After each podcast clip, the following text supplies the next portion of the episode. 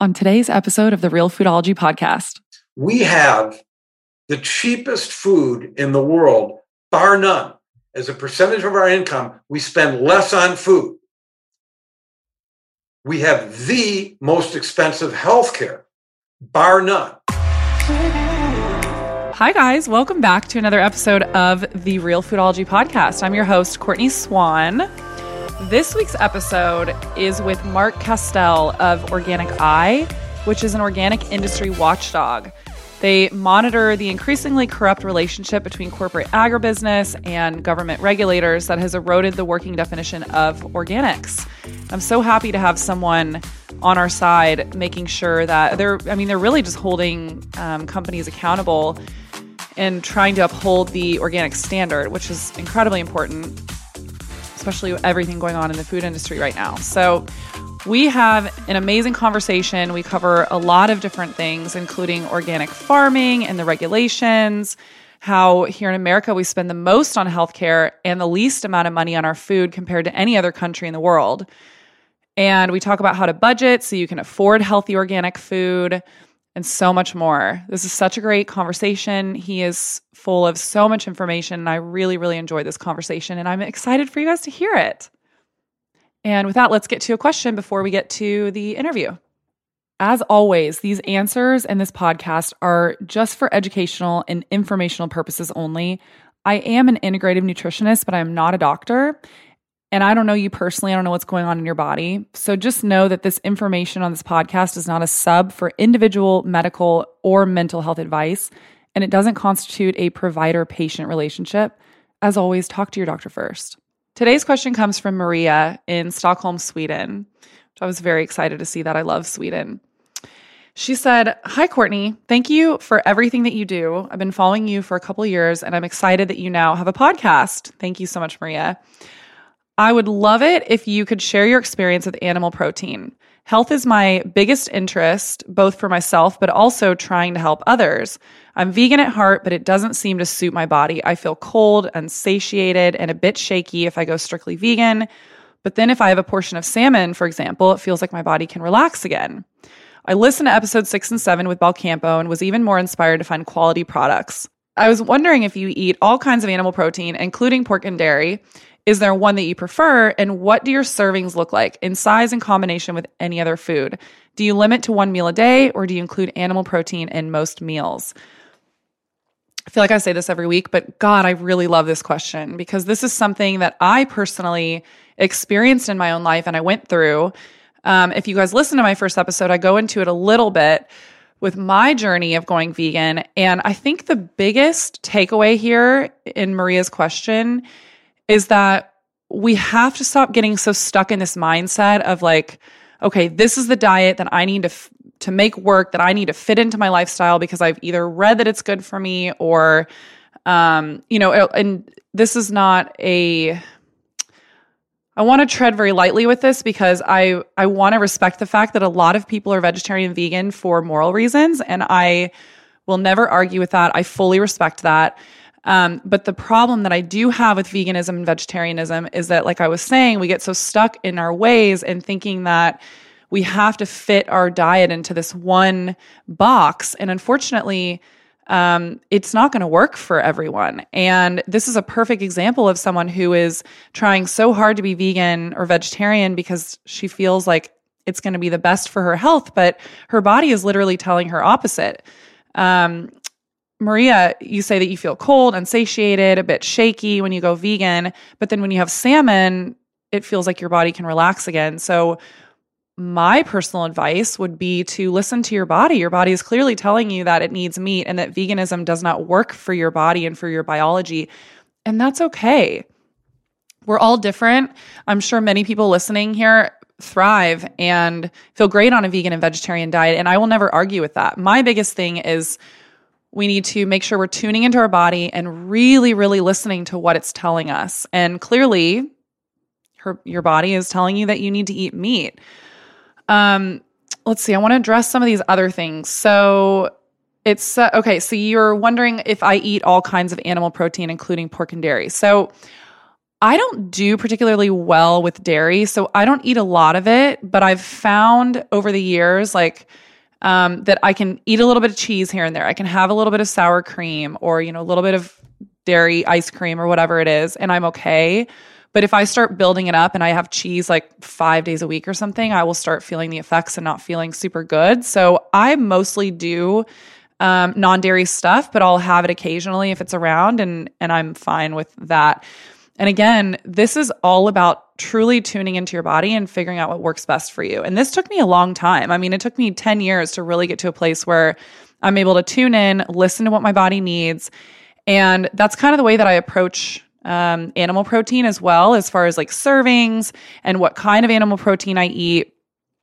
I'm a little bit funny in particular about it because I've never really liked meat. Like as a kid, I would never eat red meat. Um, well, I shouldn't say never. My parents would try to force me to do it. And we had, I grew up in Texas and we had steak Sunday every Sunday, as Texans do. And I hated the taste of steak so much that I would chipmunk it in my cheeks because my parents would make me sit at the table until I finished my plate. And no hate, they were just doing what they knew best. But I hated it so much that I would just chipmunk it. I would store it in my cheeks and then I would asked to go to the bathroom and I would flush it down the toilet. That's how much I hated red meat. I've finally gotten to a place recently, thanks to Belcampo, where I'm eating a little bit more.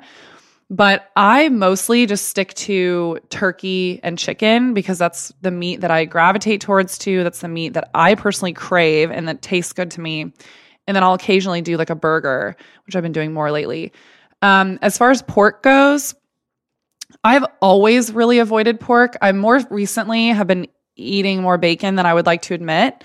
But when I do buy bacon, I make sure that it's nitrate free, organic, and pasture raised because, especially with pigs, pigs are some of the dirtiest animals ever.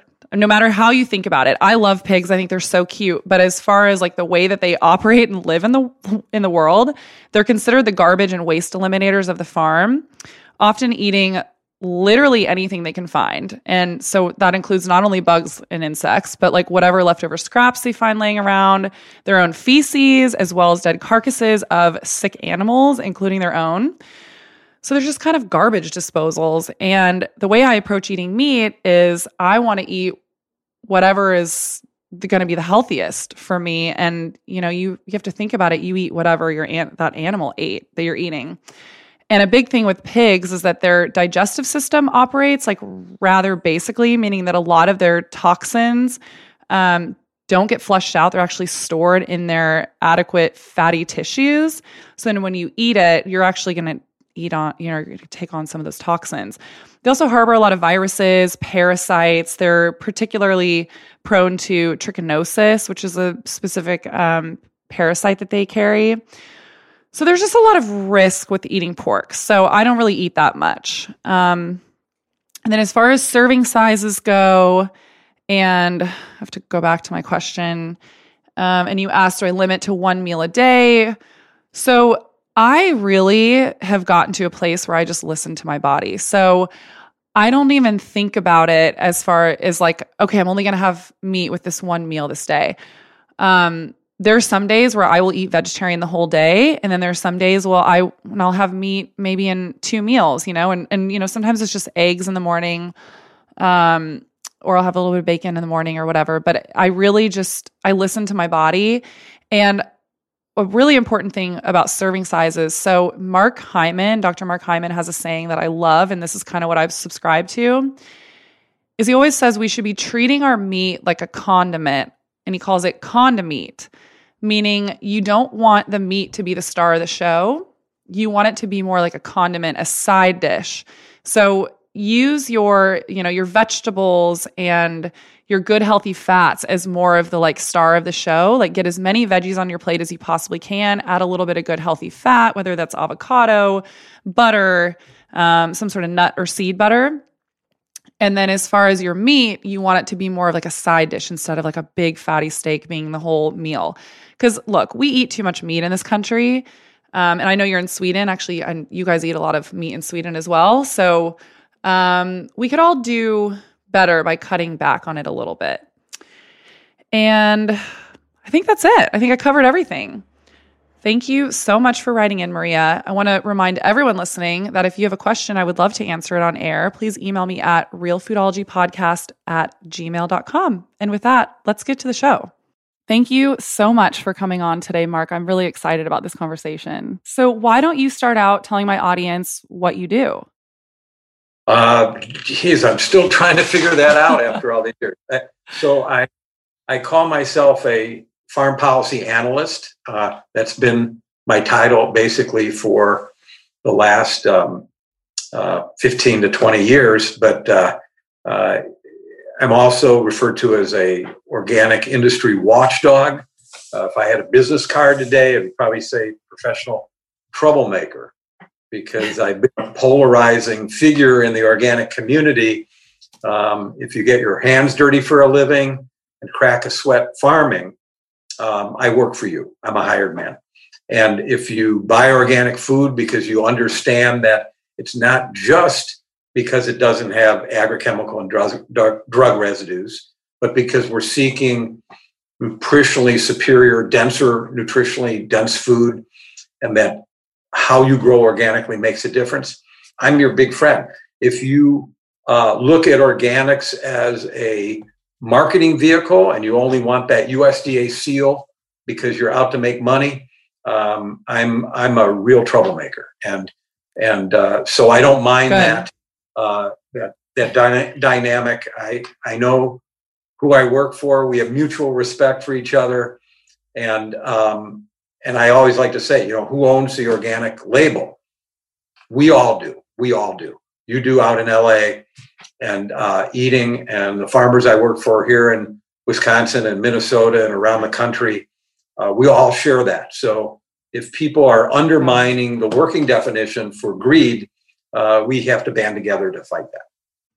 Yeah, absolutely. Well, it's going to take all of us, you know, uh, all of us to fix this. What's happening in our country right now? So you, because I know right now you work for a company called Organic Eye, and Beyond Pesticides, which I actually see. Oh, you were wearing your Organic Eye hat, and I see the Beyond Pesticides behind you. Can you explain to people a little bit about what, what you guys do with that?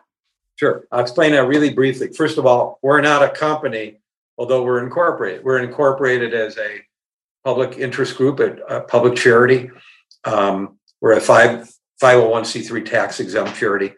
And uh, we work for organic consumers, organic farmers, ethical business people um, so Organic Eye is about a year old. We just had our first anniversary. I've been doing this work for, again, for a decade and a half uh, after founding what was a preeminent organization in organics.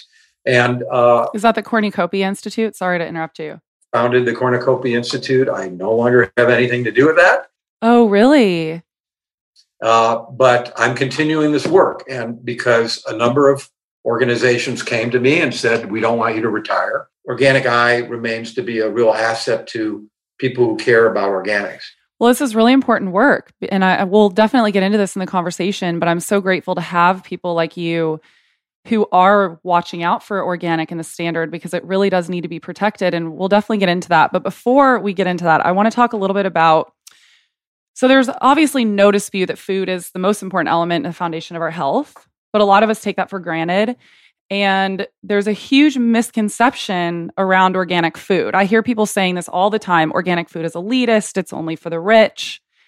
And while they're not wrong because it's. I don't hear that very often. I read it in farming publications and. It's propaganda. Forbes magazine, you know, business lobby. You know, it was really interesting. When I first got involved in organics in the 80s, when it was first commercialized, and I was a certified organic farmer before it was required by law to be certified.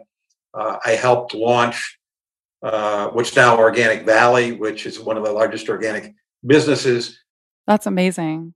We were attacked constantly um, because the uh, conventional food industry was threatened. If organic food was better or safer, there must be something wrong with ours. Well, maybe. Um, but now that almost every brand major brand is owned by corporations. And you can go to the Organic Eye website, which is www.organiceye, organiceye.org, O-R-G. And on there is a chart that shows you corporate control of all the brands. So you name the brand, I almost guarantee you that one of the agribusinesses that we thought we were creating an alternative to owns it. So mm-hmm. we've been kind of co-opted. Now, some of those companies are acting responsibly. Yeah. Others are just a marketing vehicle. So uh, so we were st- we started out being attacked, and now they, there's not so much of attack because they got profit dollars in organics. They just want to change the working definition of what organic food is really all about. So what do you when you say that that they want to just change the working definition of organic, what do you mean exactly? So they're just trying to are you saying that they're trying to hold on to their agribusiness but then also appease to the organic movement because they know there's money to be made there? Yeah, sure. They want to do both. To change organic agriculture and food processing, I'll talk about this separately.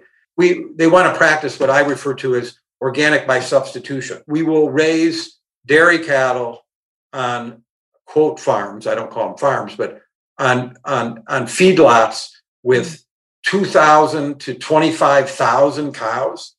I mean, I work for people whose cows have names, not numbers. You know, most people go to the store and if they buy meat, poultry, um, it comes in a foam tray with plastic. It, it, you know, was there an animal in there? And mm. and uh, eggs, um, milk, and so I visualize that and I say thanks, uh, not only to the Lord for my meal that is part of, and I don't see God as this gray bearded dude up in the sky. I see the miracle of God around me on this farm every day.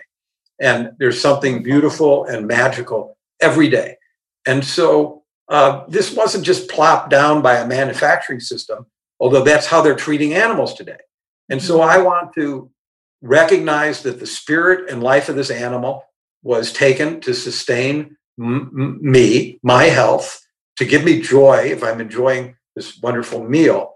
And then I want to make sure that my patronage, my involvement in the food system as an eater or consumer is ethical so that the animals that I consume, and I actually know where my milk and meat and eggs come from, are living a really happy cow life or chicken life um, or dairy cow life. As I say, I'm, I'm in dairy barns. I know where my milk comes from. It comes from one farm. I have been lucky enough to get fresh, unpasteurized milk. And yeah. from a herd of Normandies, they're not black and white Holstein. And th- there's an there's a relationship between the animals and the people on that farm. They love the, the you know, they're not pets, they're working animals, but they love their people. They were raised mm-hmm. from little baby calves on a bottle by their people. Mm-hmm. Their people love these animals. As I said, they have names. Yeah, and they're loved their whole life. And and, and at a minimum, they're respected and valued. And they come in, the, the farmer comes in the barn, Stu, who I milks my cows, and they nuzzle them and bump them and and they're just happy and joyful and they spend their time outside on pasture, not like conventional cows or pseudo organic cows that are in a big building or in a feedlot confined with thousands of other mm. almost 24 7. And so I want to make sure that, you know, I don't want to be a vegetarian. Some people do, and I personally respect that option.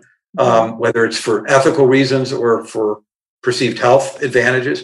Mm-hmm. Um, but I eat these livestock products and I want to make sure that the animals that are involved in producing my food are respectfully treated. So that's the little yes. pan on saying grace and being conscious. And even if you're vegetarian, um, that these are living plants. First of all, truly sustainable, regenerative agriculture is almost impossible without animals in the mix somewhere. So if you buy um, organic vegetables, and you should, um, and you say, well, I'm a vegan or a vegetarian. Well, most of those vegetables are grown with animal manures and composts, composted animal as being the primary um, um, soil nutri- nutritional source.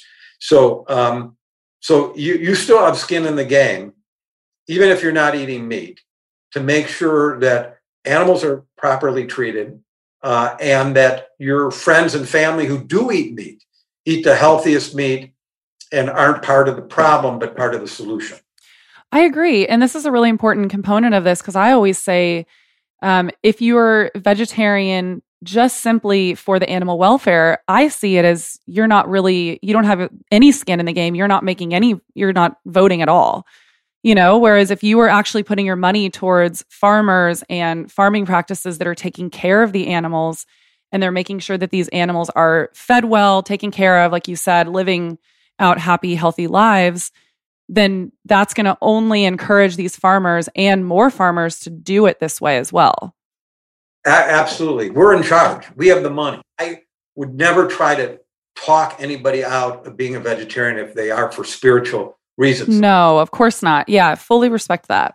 There are vegans who, even if the animals are treated wonderfully their entire life, wouldn't want to consume an animal. And yeah. and so I respect that. But it's actually, you know, what's funny, and we can talk about different diets and all these plant-based diets. The majority of people are choosing these plant-based milks some of which have more sugar in them than candy bars, um, wow. and and almost some of them no protein. So their nutritional profile is very questionable. So seventy percent of the people who are buying uh, these uh, plant-based beverages or milk, almond milk, soy milk, they're not lactose intolerant and they're not vegans. Seventy percent of them consume dairy items products, but they've yeah. been like fooled into thinking these are better for your health. And um, and so you know we need to drill down on those. And and people who are uh, vegetarians or ethical vegans need to eat vegetarian or ve- vegan food not food. They need to eat food not highly processed yep. you know uh, genetically engineered cell cultured meats or meats. I gotta i'm oh. gonna have repetitive uh, yeah air quotes. Ow yeah, the Impossible Burgers, Beyond Burgers. Sorry to interrupt you, but uh, yeah, they're all disgusting. Yeah, they're not organic. Some are using genetically engineered yeast. They're produced in a stainless steel laboratory. They're produced with items they may or may not be grown here in China.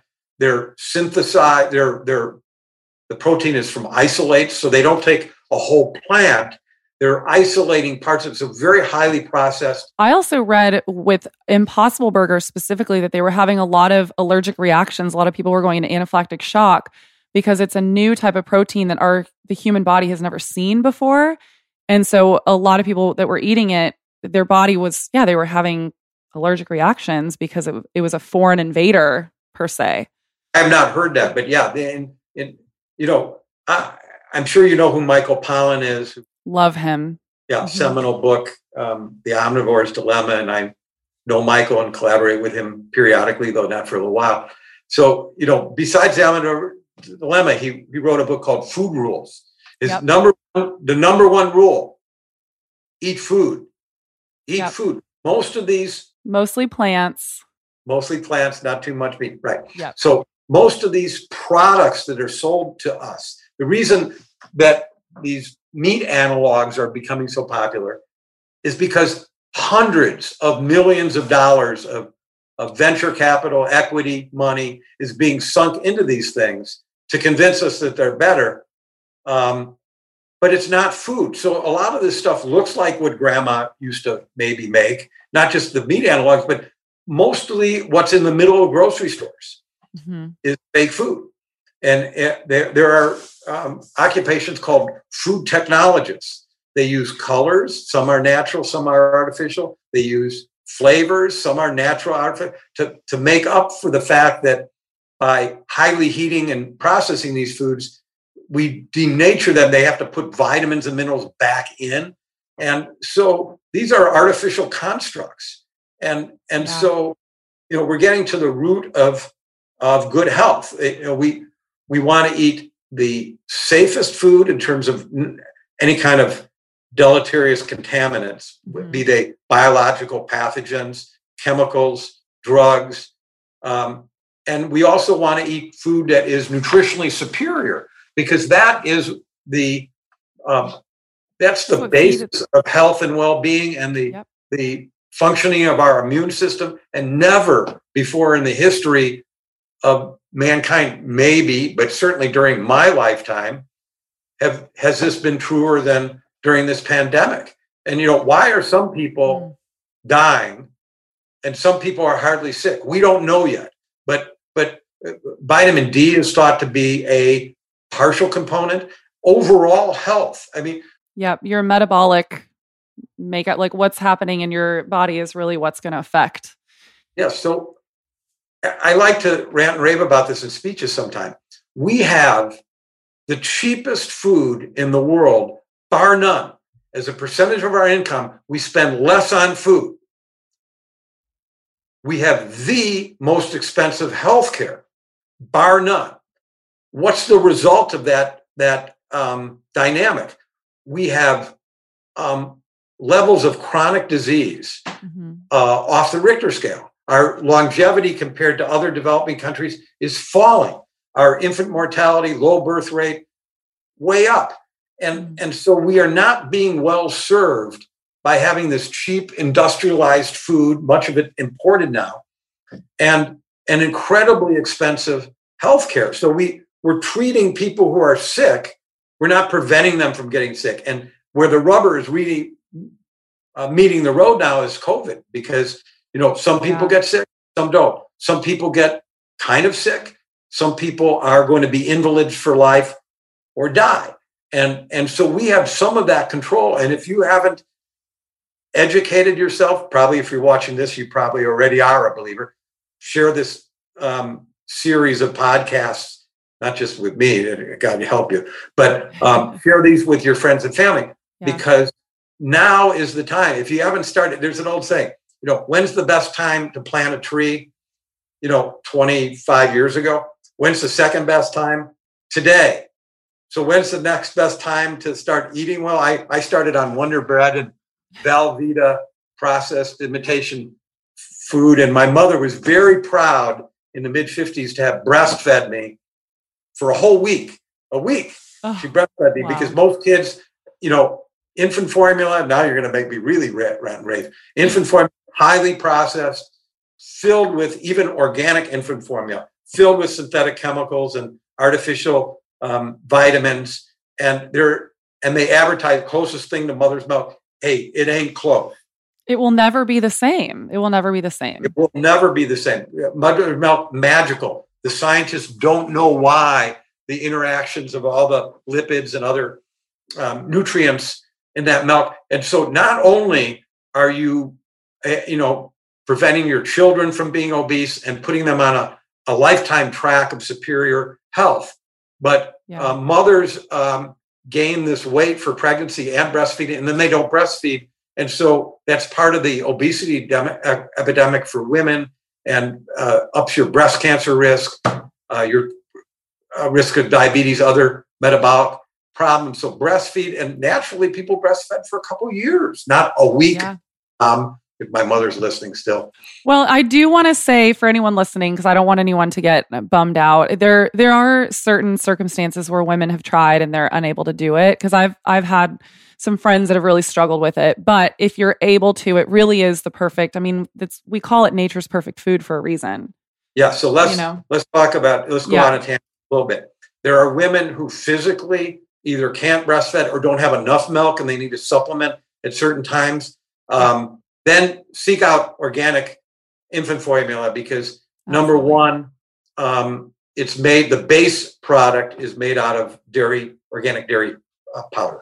Uh, number two, because it's organic, there are certain added ingredients that are scrutinized, and that's what we work hard on. And Dr. Schister on Organic Eyes staff works hard on. And we have a real fight because they're trying to put all kinds of gimmicks in there that may or may not be healthy, that may or may not be beneficial. I've seen some that have oils in them, like industrialized oils, like canola oil.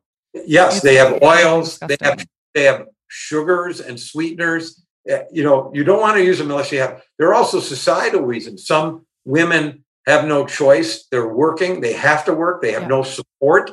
They, eh, you know, we we claim to be a family friendly country. It's it's a lie. It's a lie. And you know, in Europe, women have coaching for breastfeeding. They have time off. The in some countries, the fathers have time off.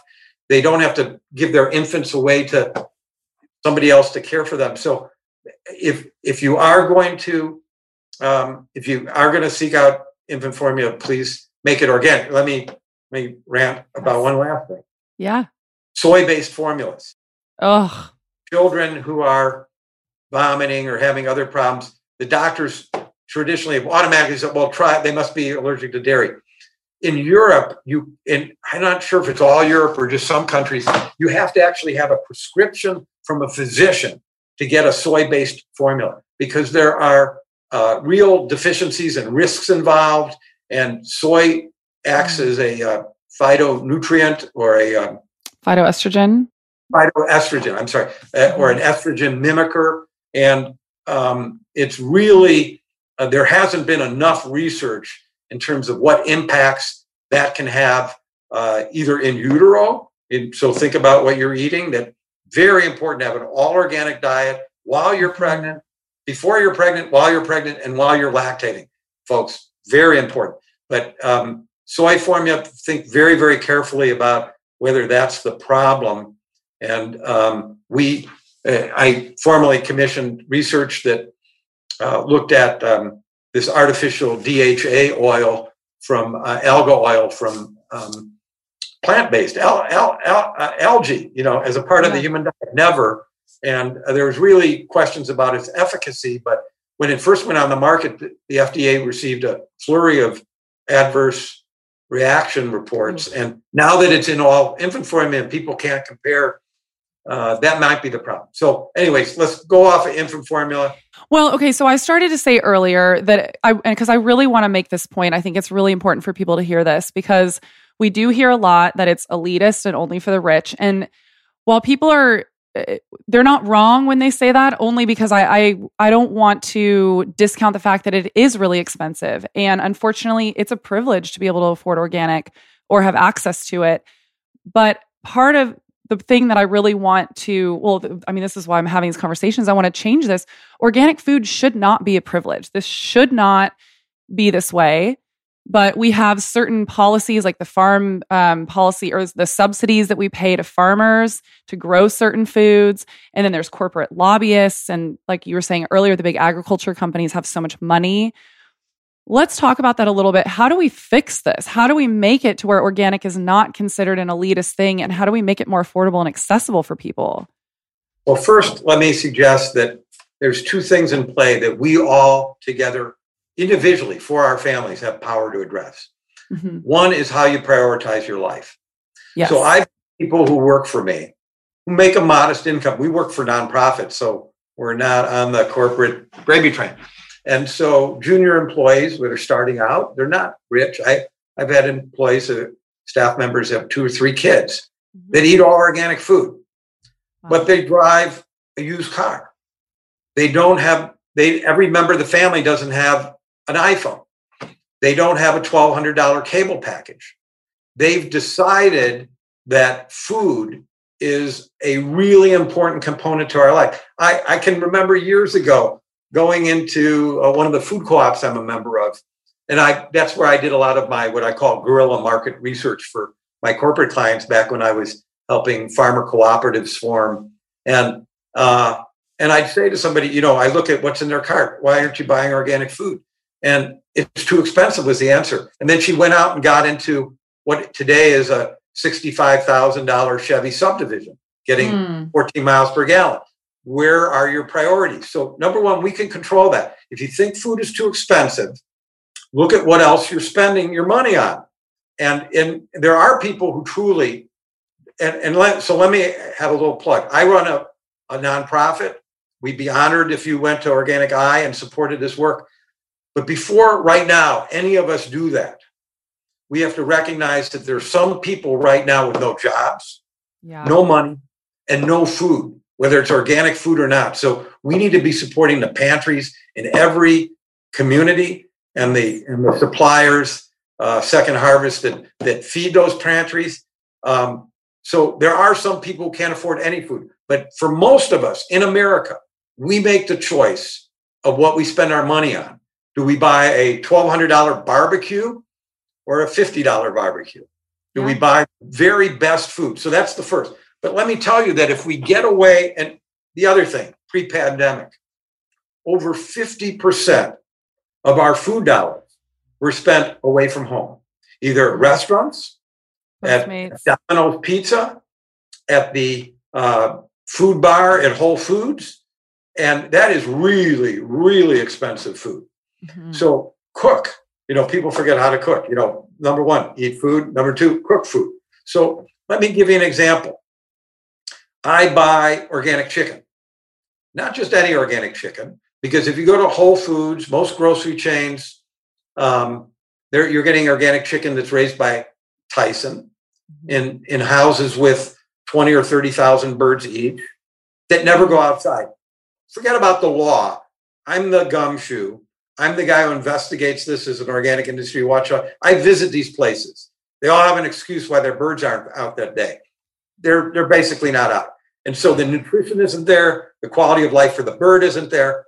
It's it's conventional chicken with uh, organic grain fed.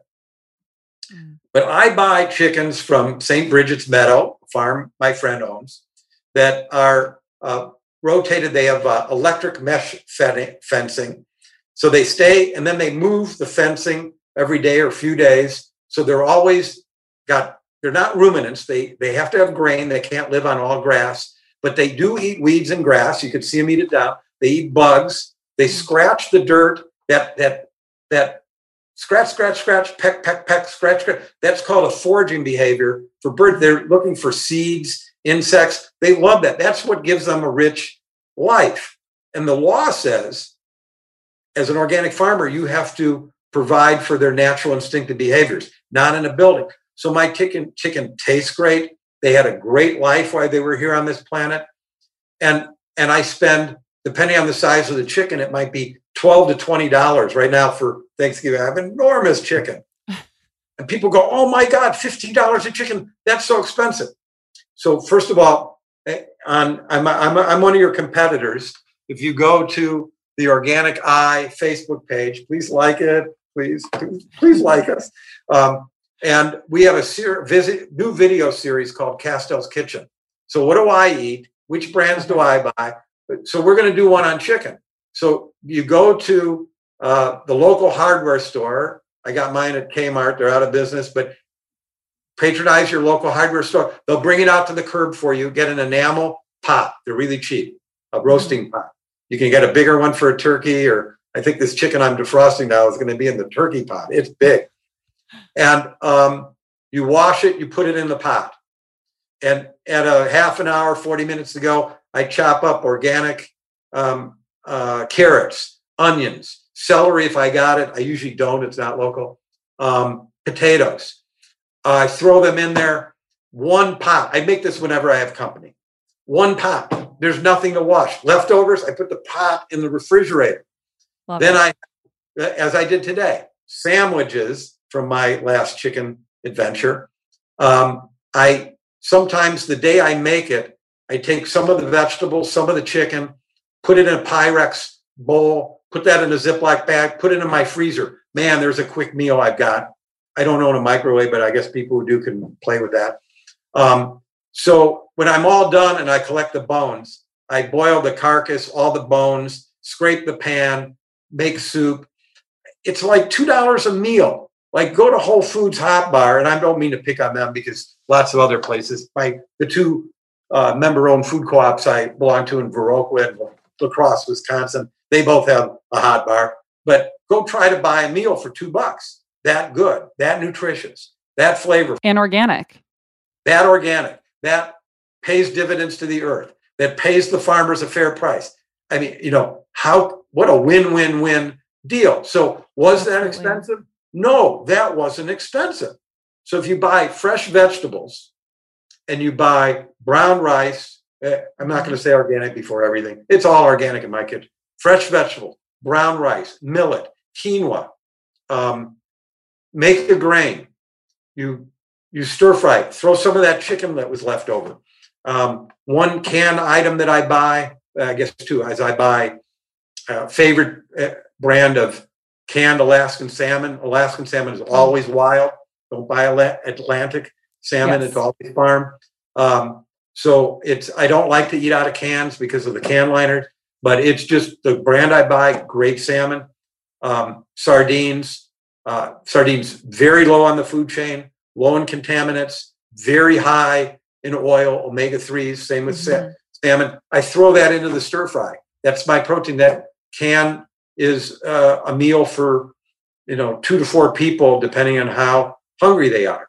The sardines I buy, which are really great quality from Portugal, one dollar a can, two meals, two to three Wow. meals at least.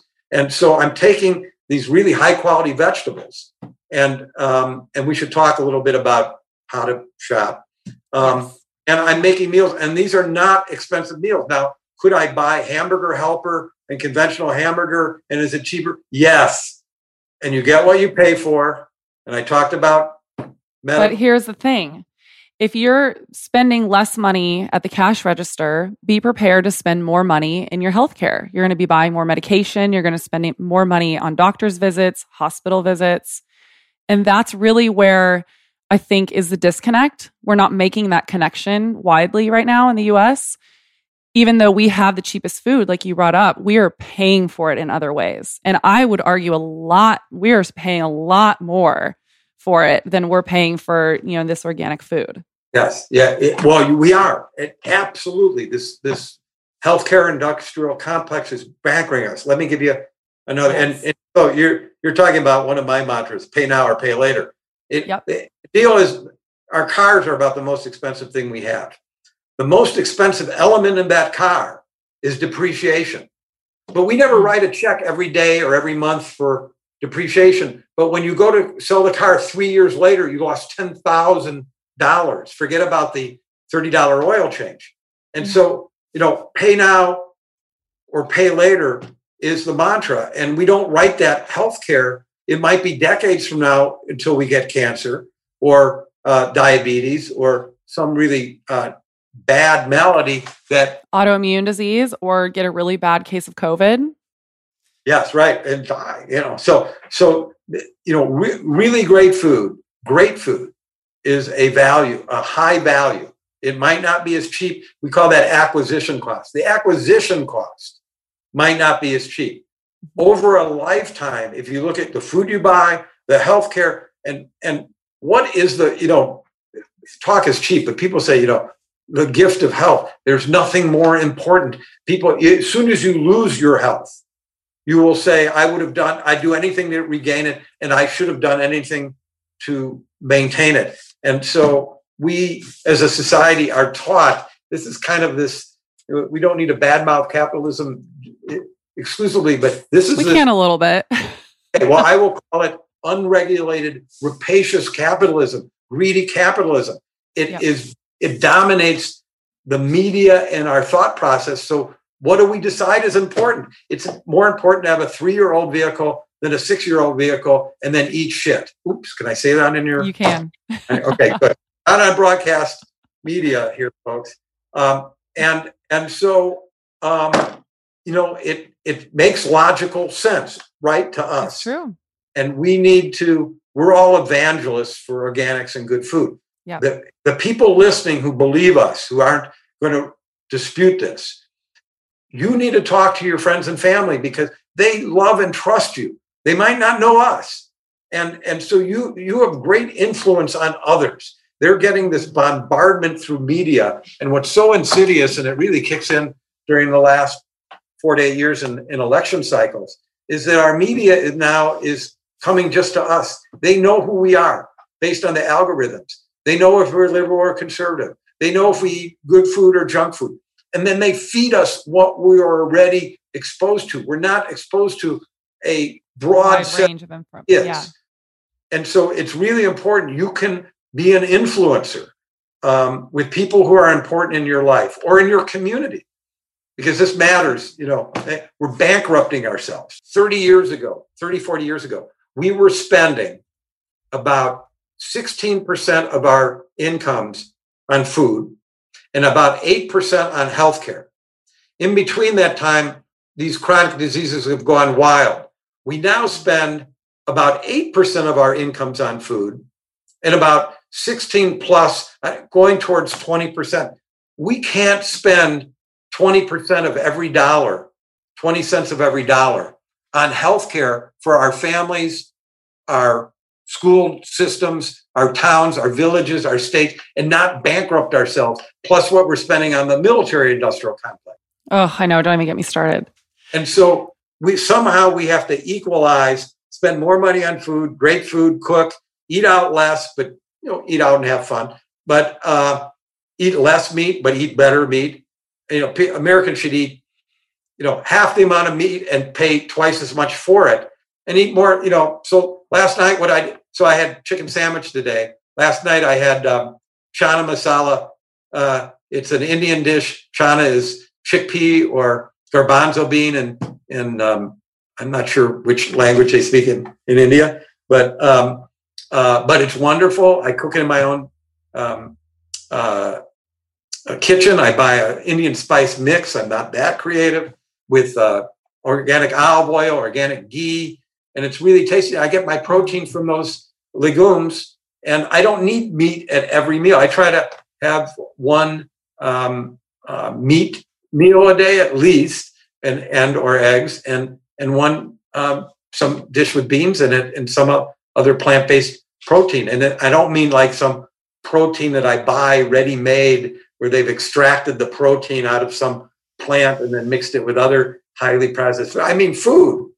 Real food. Yep, that's that's everything that Real Foodology, my brand, is founded on. Is I just want us to get back to eating real food, and that means foods in their whole natural state, as close to nature as you can possibly get them. You know, if you can pull them out of your garden in the backyard, that is ideal. But if you don't have a garden, then go for whole real foods in the produce section. Right. Let's talk about garden. But one of the things when you don't extract the protein from the legume, so uh, pea protein isolate is very popular. Soy protein isolate is very popular. Um, it comes with everything. It comes with the fiber, and and and fiber is one of the things that protects us from colon cancer. So we get better nutrition. We you know everything. So so gardening. Let's talk about gardening. You know we could save money if we garden. It takes a little time, but what a relaxing, beautiful thing to do. Like mowing lawns. Oh man, you know, I just like to blow my brains out mowing lawn. Luckily, most of the land here, which you can't see, I can turn my camera around, is, is pasture, and either the cows mow it or it's mowed with a large hay machine that then makes hay bales and then they eat it during the winter and so I have I, I live on acres and acres of beautiful green lush that I don't have to mow. And but uh, gardening is just uh, and if you're married or partnered, just a wonderful, calm thing to do to share the end of the day weeding or planting together. If you have kids involved, what a wonderful learning experience. We have a couple sayings here in Wisconsin. Don't go out to the garden to pick your sweet corn until you already have the water boiling on the stove. So if you want flavor and freshness and nutrition, because the flavor and nutrition profiles are parallel, the garden is the place to buy. So that's not or to get it from. That's number one. And and then you can freeze, you can can it, and having a root cellar with a bunch of or basement with a bunch of canned goods and a freezer that is true food security. And again, this pandemic is you know you know making us understand that. Mm-hmm. So the next place to buy is local. So in all my work watchdogging the organic movement, I have never found any fra- fraud at a CSA, a community sponsored agriculture farm, or the farmers who are certified organic that go to your local farmers market. Um, if you get a CSA box, which I did last Friday, I, will I'll plug Harmony Valley Farms, maybe, and there are other great ones, but maybe the best gardener in Wisconsin and he has maybe 500 now members in Minneapolis, Madison, Twin Cities, Madison, and right here in my county where they're at. And so he goes all the way through December. I got so much great food, winter squash, greens, even though it's been cold, you know, radishes, just wonderful food. When I get that CSA box, it was, or if I go to the farmer's market during the summer, ended a couple weeks ago, that food was picked maybe 10 hours ago instead of 10 days ago in California or Mexico. If I go to um, my food co-ops, and there are over a couple hundred around the country. Um, most of them have relationships with local farmers. It's like a farmer's market seven days a week. That is really fresh food. It's not as fresh as your garden, but so much fresher than commercial organic food is going to be and higher integrity. I'm going to suggest higher nutrient value. And you're you're eating in your food shed, so you're supporting farmers that you might recognize in your community. Most of them will welcome you for field days when this pandemic's over. But that those dollars circulate. There's something we call the uh, multiplier effect, and and it's debated about how many times. If you buy uh, some food from Harmony Valley in Viroqua, Wisconsin, that the workers there and the farm owners will spend that in the local community, and it bounces around about seven times mm-hmm. before it leaves and goes somewhere else. So, but somebody buys a pair of boots to work in the barn with somebody else buys a winter coat for the kid. Somebody gets a haircut like i haven't had in eight months. Um, and uh, and then we all spend it on each other. You know you go to buy certified organic food at walmart or costco or target or whatever and it just in it, it besides for the peanuts they're paying their workers they're paying them a little better now but it's still not enough to live on. That money bang it's gone. It's gone to arkansas you know, heartbeat, eh, or to, you know, Mexico or China or wherever they're growing some of that quote organic food. So I really, really encourage you to garden. You start out small. Mm-hmm. Next year, buy some seeds this winter while they're still available. Buy certified organic seeds if you can get them. You're supporting organic farmers. You're not handling the chemicals they treat the seeds with sometimes. And um, and get some great books from the Rodale Institute or other publishers, um, Chelsea Green Publishing um, on organic farming. The New Organic Grower by Eliot Coleman is a, a, blend between amateur growing and professional growing that was my Bible when I was a farmer, and Eliot is still a friend and mentor. Um, uh, so it you'll have a great time. You'll have better food than you get anywhere else. Supplement that. You want to find those local CSA farms. You want to find a farmer to buy directly chicken from like I do, or go to either eatwild.org, I think it's org, or localharvest.org. Google those. I'm to add these to the show notes. Okay. And and thank you. And mm-hmm. so um, they will help you geographically. A lot of states do this. The State Department of Agriculture in Wisconsin has a site that helps farmers connect with consumers. Another nonprofit called the Weston A. Price Foundation helps people. They have local chapters. They're great. Yeah, they're great. Anyone listening, check out their Instagram, Weston A. Price. They are great. I will also add that in the show notes. Okay, excellent. It's a great resource. Excellent. So, um, those are all really good resources to eat uh, real organic food, the best organic food, the local organic food. Now, we all have to supplement when, uh, for instance, I have my own milk, I make my own yogurt. Um, the last um, version, the last episode of Kastel's Kitchen, um, uh, organiceye.org, um, or on our Facebook page, um, is about make about all, choosing the brand of yogurt if you buy it in the store, and which are my favorites, and making your own. It's so easy. But if you don't have that, there's just some wonderful brands uh, that you can choose from.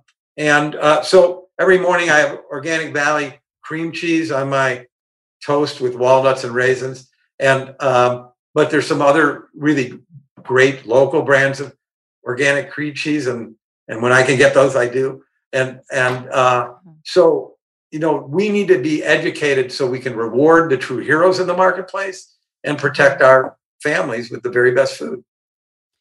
Absolutely, yeah. I mean, it, that's such an important component of all this. I mean, you mentioned this a little bit, but taking care of the farm workers. I mean, you think about I, I think about these poor farmers that are working in conventional on conventional farms and they're in terrible working conditions. They work long hours, little pay. This is intensive labor.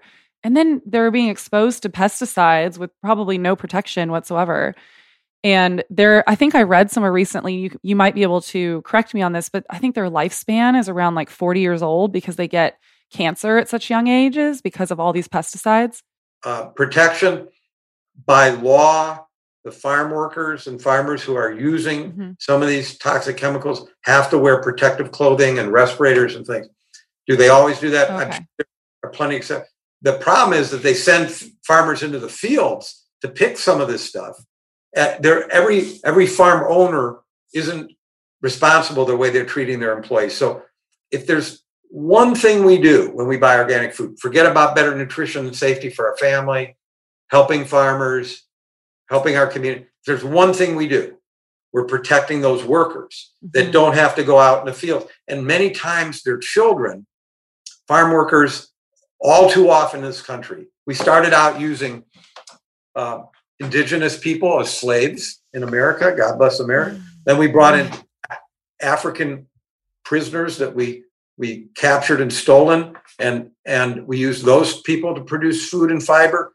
And now we have mostly an exploited immigrant workforce. These are hardworking, honest people that are just trying to feed their families, and mm. the working conditions are horrendous. Many times, their children live on the farms contiguous to these fields. They have uh, really high levels of chronic diseases like asthma.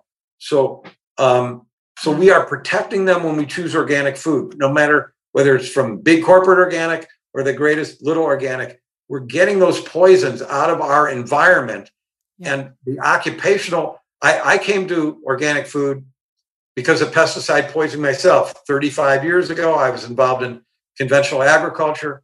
Oh, I would love to hear that story. And I bet my audience would too. I'm lucky. I am lucky that that happened to me because who knows, I would have gone the same direction everybody else did I help, but it forced me to be healthy. So you are so um, astute in bringing up this one dimension of these are our brothers and sisters, yes. the farmers, the farm workers, the people who drive the tractors, the people who are picking out in the fields every day. Who literally put our food on our tables. That's a really important thing to remember. The people that are giving us nutrients, we also need to protect them. Yes. Just like we have the responsibility and we determine how those animals are cared for that are involved mm-hmm. in, in um, production agriculture, we decide how the people are treated. And and and so if I'm buying conventional food and somebody gets um, cancer, there's blood on my hands. I, I can sleep really well. You know, so how many things can we do? I, I, you know, as I've called out the some of the improprieties in organics. Um, uh, can I mention one thing really fast before we get too far away? I just want to mention this because I always like to remind people of this. When you think about how these farm workers have to go in full protection. Um, if you're listening and you've never seen these photos before, I would encourage people to Google it. But these farm workers that are working with these conventional, um, they're conventional farming, and they're working with all these pesticides and herbicides. They have to wear full hazmat suits when they're spraying down the food. And you think about they're spraying down this food, and then they're just sending it off to the grocery store. So that's a little food for thought when you think about they're having to wear this protection to spray it on the crops and then we're eating it. So that to me is alone the reason that I want to eat organic food. You know how I fill in the gaps of my organic diet is with supplementation. Hopefully, by now, you guys have been listening to this podcast for a little while and you are aware of Paragon vitamins. I love Paragon vitamins. Um, I'm a firm believer in that we can't get everything from our diet and we really need to supplement the rest of it, especially now with the way that we're spraying our crops and our killing our soil off. We just don't get the nutrients that we need anymore from our food. And we get higher nutrients from organic food, but we still are even lacking in organic food and the nutrients. So I supplement with Paragon vitamins and what I love so much about them, I talk about this all the time, is that I love that they're bio individualized. You send in a little piece of your hair and they run lab tests on it, and then they send you back a full detailed report. And they talk about how 90% of their customers see improvement in their health in improved energy, more restful sleep, immunity support, hormone balance, healthier skin, hair, and nails, greater athletic performance. And this is all based on the the vitamins that they suggest that you take based on what's going on in your body and based on what they get back from your lab results. So they do comprehensive testing and they use the highest quality ingredients. They only use the cleanest and highest quality ingredients in the most bioavailable forms, all tested under the FDA's current manufacturing practices. And they think about food first. So in today's world, it's difficult to get the proper balance of nutrients with food alone. And they approach vitamins like food. So they rotate them daily to avoid un- unnecessary supplements and so that you don't get too much of one of one vitamin. And it's cool because they come in these little packets. So you don't even have to think about it at all. You have three packets a day. You have an AM one, a midday one, and then a PM one. So it's super easy. And it comes on a monthly subscription. So you don't even have to think about it. It just shows up on your doorstep. And I cannot speak highly enough about them. They also gave me a code. You get 15% off the nutritional assessment when you use code REALFOOD15 at paragonvitamins.com. I, I once was walking through Lincoln Park Zoo in Chicago. Just by chance, I was in town and I had some time to kill. And there was a group of school children, you know, 100, 200 gathered around this old lady talking. And she made a lot of sense. And she said, um, you know, where would the logic be of pouring poison on our food and poison on the ground on this one precious earth? And after listening to her for about 20 minutes, I figured out it was Jane Goodall. Wow. What what brilliant chills. That's cool. so, so Google pesticide applicator, and then and then click on images, and you'll see this.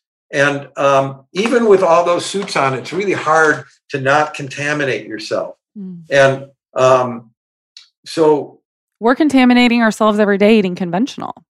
Yes, well, as I are. say, the acute poisoning.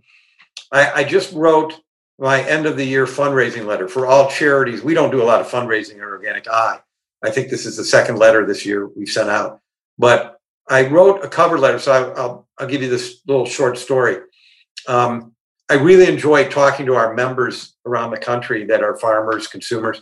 They we all come together on food here, and um, so I'm usually at my keyboard in front of my screen, and but every few times a week I get to talk to people around the country.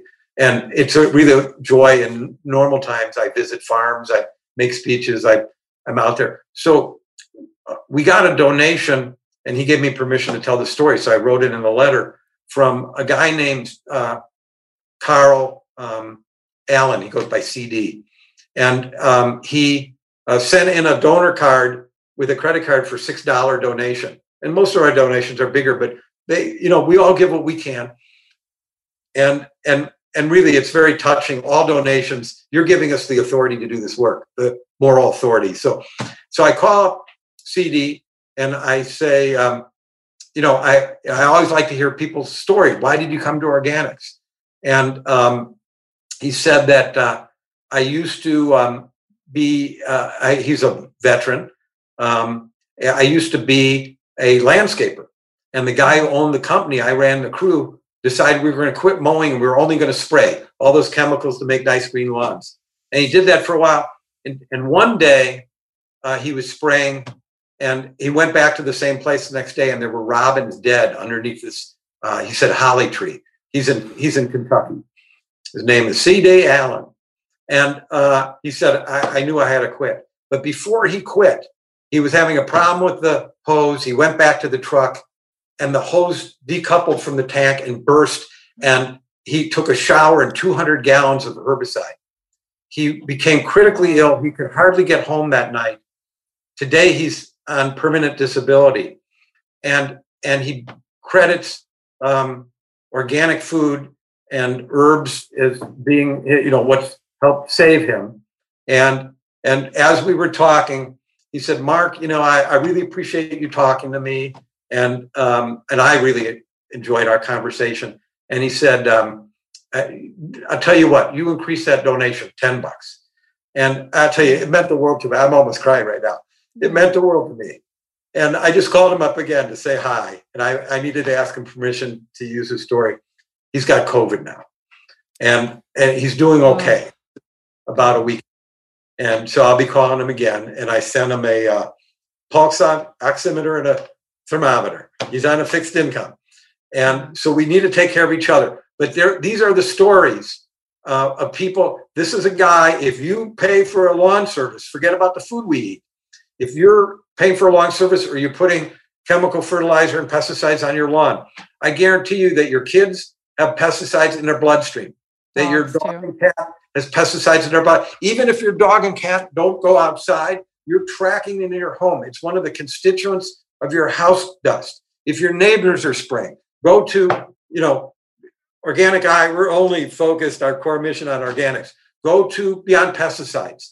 They'll give you the options and of not only how to maintain your own property without toxic chemicals, but how to approach your park district, your school board that maintains the playground, and and convince them that there's a, a sounder way to manage. So, you know, when you talk about pouring chemicals on our food, it's everywhere and it's in our bloodstream. And let's take Yeah. responsibility for ourselves and our community as a whole. Absolutely. And let's start encouraging these larger corporations to provide us with healthier food that doesn't have all these pesticides and herbicides. Well, we vote when we spend money in the grocery store every day, and Yeah. and and they're going to respond. So if, if we buy organic versus conventional, they're going to respond. If we say your organic isn't good enough because the the the organic organic milk at Costco, Target, um, Walmart, a lot of the big grocery stores comes from Aurora Dairy, the largest factory farm operator that's producing quote organic milk. And you know that's not good enough for me. When the Washington Post, I worked with the Washington Post on an investigative article. Uh, they tested the organic milk from Aurora in terms of nutritional components. It had less than some of the conventional brands out there. So you know we send a message every time we seek out the very best food, and astute entrepreneurs and investors they're going to respond. Yeah. And I think an important component of this is what we already talked about, but I just want to reiterate this is finding CSA boxes, finding local farmers that you can buy local produce from, because that will also, um, not only will the food be healthier for you, but it will be cheaper, um, you know, cost efficient, and it's going to be more economically friendly because it traveled less distance. So overall, win win. And and when I was farming, um, I mean, the nice thing about a CSA is you give them their box back. That costs like a dollar and a quarter for a farmer. Hundreds of boxes; those are adding up, and it and those boxes at conventional grocery stores go to landfill. They're garbage, and there's a lot of retained um, um, energy in those because they're waxed, so they don't fall apart. And uh, so, but let me correct you mildly. Just that food at the farmers market or CSA, it might not be any cheaper. It might be a little more expensive than the industrial Well, organic true. At the grocery store. But in terms of uh, flavor and nutrition, you're getting a bargain. Um, and I'll tell you a waste. Let, let, let me, here's a little sidebar story. Go and buy one of those plastic tubs, plastic, ah, um, in the grocery store of organic, you know, spinach from California. Open that up. In in a day or two, it's black slime. And Yeah. because it's old spinach. The only reason it looks good in the store before you open is they fill a lot of those containers with nitrogen to displace the oxygen. So it breaks down slower. I mean, they've genetically engineered apples so they don't get brown. So we can eat old food. But I buy um, all year round. There's some growers, including some Amish farmers here in my neighborhood. They grow under a unheated hoop house, plastic dome. They grow spinach. It's bigger leaves, darker green, thicker leaves. The flavor is incredible. It will last two weeks in my refrigerator without going bad. So value, I paid $9.99 a pound for it. People say, oh, organic food, too expensive. Or that organic, I can buy it cheaper at Target. This is way different than what you'd buy at Target. And so I use every bit of it. I, a lot of this food I give away. Um, when you know, I'm trying to encourage you to influence your friends and neighbors. Buy some of this great CSA food. It might be more than you need. I share this food. When I grew food professionally, I shared a lot of food. It's you know just joyful. And and I have friends that don't have access to the uh, food co-ops that I go to and the CSAs. I buy extra food or I buy food they order and I pick it up and give it to, you know, let's go back to this COVID thing. Yeah. I haven't been in a building in eight months. Both my food co-ops put food in the trunk of my car. The warehouse grocery where I buy my toilet paper, paper towel. That's the only food items I generally buy there are my the brand of canned salmon and sardines are less expensive, but the particular brand I like there, they put the food in the trunk of my car. My CSA, they're putting the food t- this year in the trunk of my car. Um, my farmer uh, that I buy from, they have a farm store. They put it out on a little table. You take take it. I haven't been in a building. You can buy this food very safely. If you do that, talk to your family, talk to your friends. If there's an elderly person next door, ask them if you can help them. I'm I'm a delivery company because I go to the warehouse grocer, I go to the food co-op, I pick up for two or three people at a time. I drop it off to them. They don't have to expose themselves by being outdoors or outside at all. I buy the gas. Um, food is love. That's beautiful. My mother taught me that food is love. Food is love. Oh, I love that so much. So, I mean, we've covered a lot today. And, you know, there was one other thing I think that we had wanted to cover, and that was fraud in organics. And I don't know if that's going to be too long of a conversation to get into now. But when we had talked before we got on camera or on, you know, recording, we were talking about fraud in organics and that there needs to be caution exercise because there's a lot of processed and junk food that's labeled organic, but I would argue is still not super healthy for us. Can we go into that a little bit? Yeah, let's just do a little bit. And if we ever get back together, we'll do a whole one on fraud, watchdogging, how we're all organic watchdogs, how you can be one of our intelligence agents at Organic Eye. We, we're, we all own this label together. So, first of all, before fraud, junk food versus good food. There's organic junk food out there, folks. High sugar content, um, really crummy oils that, that I don't eat. I want to eat um, coconut oil and, and olive oil, and people will cook with lard and you know real fat that that that give us energy, feed us butter. Is I'm a butter addict you know, toast is a butter delivery vehicle for me. Um, but uh, we used to jer- joke about I, before there was an Organic Valley. I did their first market research and their corporate identity work that came up with Organic Valley family of farms. It, I kind of led that collaborative process. It, it used to be the Coulee Region Organic Produce Pool. Started out as a vegetable co-op, farmer co-op, and then went into dairy. We used to joke that someday this is back in the 80s, there would be a organic, certified organic Twinkie. Well, I don't, there isn't one yet. I'm surprised. Well, there's the equivalent of certified organic Oreo cookies and, yep. um, and lots of sweets and gummy bears. And I just, you know, the bottom line is that we eat, you know, white flour. Uh, we eat things that are way too high on the glycemic index. Uh, we eat things that are processed well, the original ingredients were agriculturally produced, were produced organically, uh, but then they are synthesized and heated, superheated, and ultra pasteurized. And by the time they get to us, they they don't have that same value as going out to the garden or cooking our own food or getting those uh, fresh eggs. And so you know you're going to choose and it, it's harder t- more time consuming to um, cook but I, I always tell people you know they say well what's your favorite dish leftovers my favorite so i cook many times more than i need in one meal and um, and then i have leftovers either in the freezer or the refrigerator and so i amortize that cooking time and if you're partnered in a relationship one person cooks one day one person cooks another day and and you can help each other clean up. And that again could be uh, I, I refer to this personally and as the joy of simple tasks. So can you make cooking and laundry and washing up joyful by either spending that time with your partner quality time or with your kids or on the phone with a headset wired so you're not frying your brain um, and um, visiting with your family and friends while you're getting something done? So that's junk food versus real food. Don't think that it's organic and healthy. It's it's going to be your judgment call. The other is fraud and.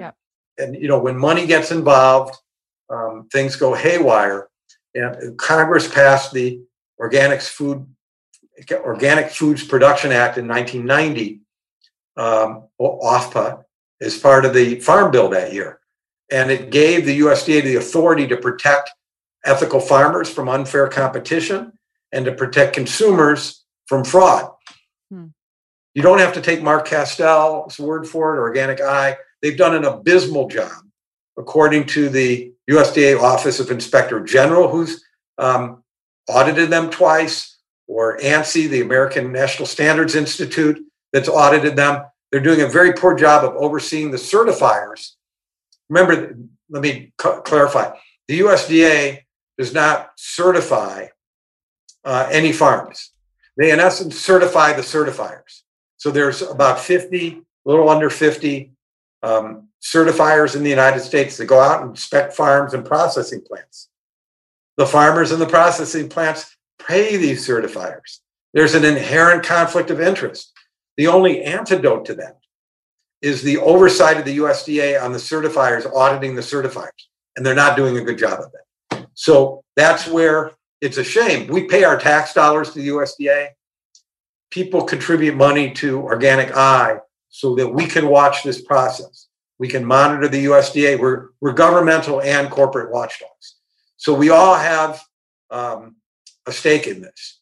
And so see something, say something. If something doesn't look right, that it doesn't um, uh, seem to be organic, we just did an expose on CBD products that were labeled organic, but they weren't legally certified. And uh, we are now looking at going after some of those com- companies. We've we filed formal legal complaints against them, and we're using that as a model because we're using that as an example of how the USDA is not doing their job. So uh, I'm I'm happy to say that the local organic food exemplary in an ethical approach. The the larger companies see caveat emptor, and and and tune into these future Kastel Kitchen shows because we're going to review a lot of brands. I'm going to plug one brand. We've never gotten any money from them, but we welcome your money. Uh, Eden Foods, a diversified grocer based in Michigan. They have everything from, you know, spices to canned beans, canned and their beans. beans come from Michigan and Canada um, from people they know the farmers, not some broker. And and most of the dry beans that are organic in this country, quite quite a high percentage come from China you know, I don't trust my pet food from China after some of the organic, let alone what you might feed yourself or your children. So Eden Foods, you know, if it has their name on it, I have high confidence. So, you know, we can reward the heroes in this business with our patronage and send messages to the bad actors. Yeah, I love that. Well, that's so important. Well, we covered everything I wanted to talk about. Is there anything else that you want people to know that are listening? No, other than uh, listen, I, I am really always delighted to um, to be interviewed by somebody who really has their heart in the game here, and and so this has been a pleasure. I'm going to personally view some of your other um, podcasts or listen. I know some of my friends have been on, and uh, so I'd encourage your listenership to do the same thing. Um, uh, be conscious of your food just saying just because it comes from a certain brand store or it's a certain brand the food or it's quote organic uh, that's just the beginning of your food research. So take your health control of your health you can do it. You'll have fun. This will add it it certainly takes some brain power and time but for me it adds satisfaction and meaning to my life. It connects you with god's creation the earth, eh, consciousness, how you steward it, how you take care of the people who produce our food, how you take care of the animals involved, how you take care of the other wild critters out there that are exposed to all these agrochemicals, and um, and how you take care of yourself. And yourself, number one. You know, you can't be good for the earth to other people unless you're healthy and you take care of yourself. So, um, there, Hillel, an old Jewish philosopher, once said, if if I am not for me, who will be? Mm-hmm. But if I am only for me, what am I? And so, you know, choosing our food is the great. I, I started, I'll just say this last thing, and I, because I started to say it before. When people find out the difference of organic food and the factory farms that they were buying this milk they thought were caring for the animal, they're pissed off. They feel betrayed. Now, we need you to dig your heels in. And most people are with organic will. They're not going to go back to eating conventional food. We know how those animals are all treated. But Mm-hmm. you know, in consumer items, when Mercedes-Benz went downhill in dependability from years ago, and the consumer union don't doesn't consumer reports rate them as high. You know, consumers they didn't like picket, they didn't join organizations, they just bought a Lexus instead. And and but organic consumers they really step up. So I, I would encourage you to go to organic i org organic um, eye dot org sign up as a member if you're motivated to do so but i would if you're not ready to do that we have a free news list. Listen to these podcasts be educated and then vote with your dollars. So we're all in this together and thanks thanks for having me. It's been a stimulating conversation to say the least That's so important. Well, thank you so much. I'm I'm so honored to have you on my podcast. I'm really excited for everyone to hear this episode. It's really important. thank you This is a resident media production, produced by Drake Peterson and mixed by Chris McCone. The song is by Georgie. As always, please don't forget to rate and review the podcast. It really helps me in this show a lot. See you next week. Isn't it better to be heartbroken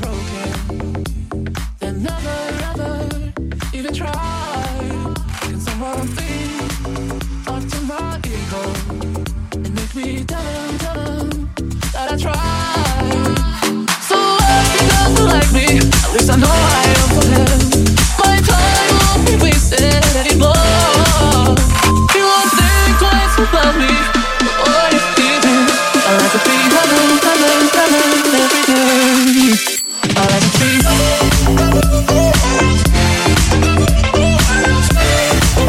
I like to be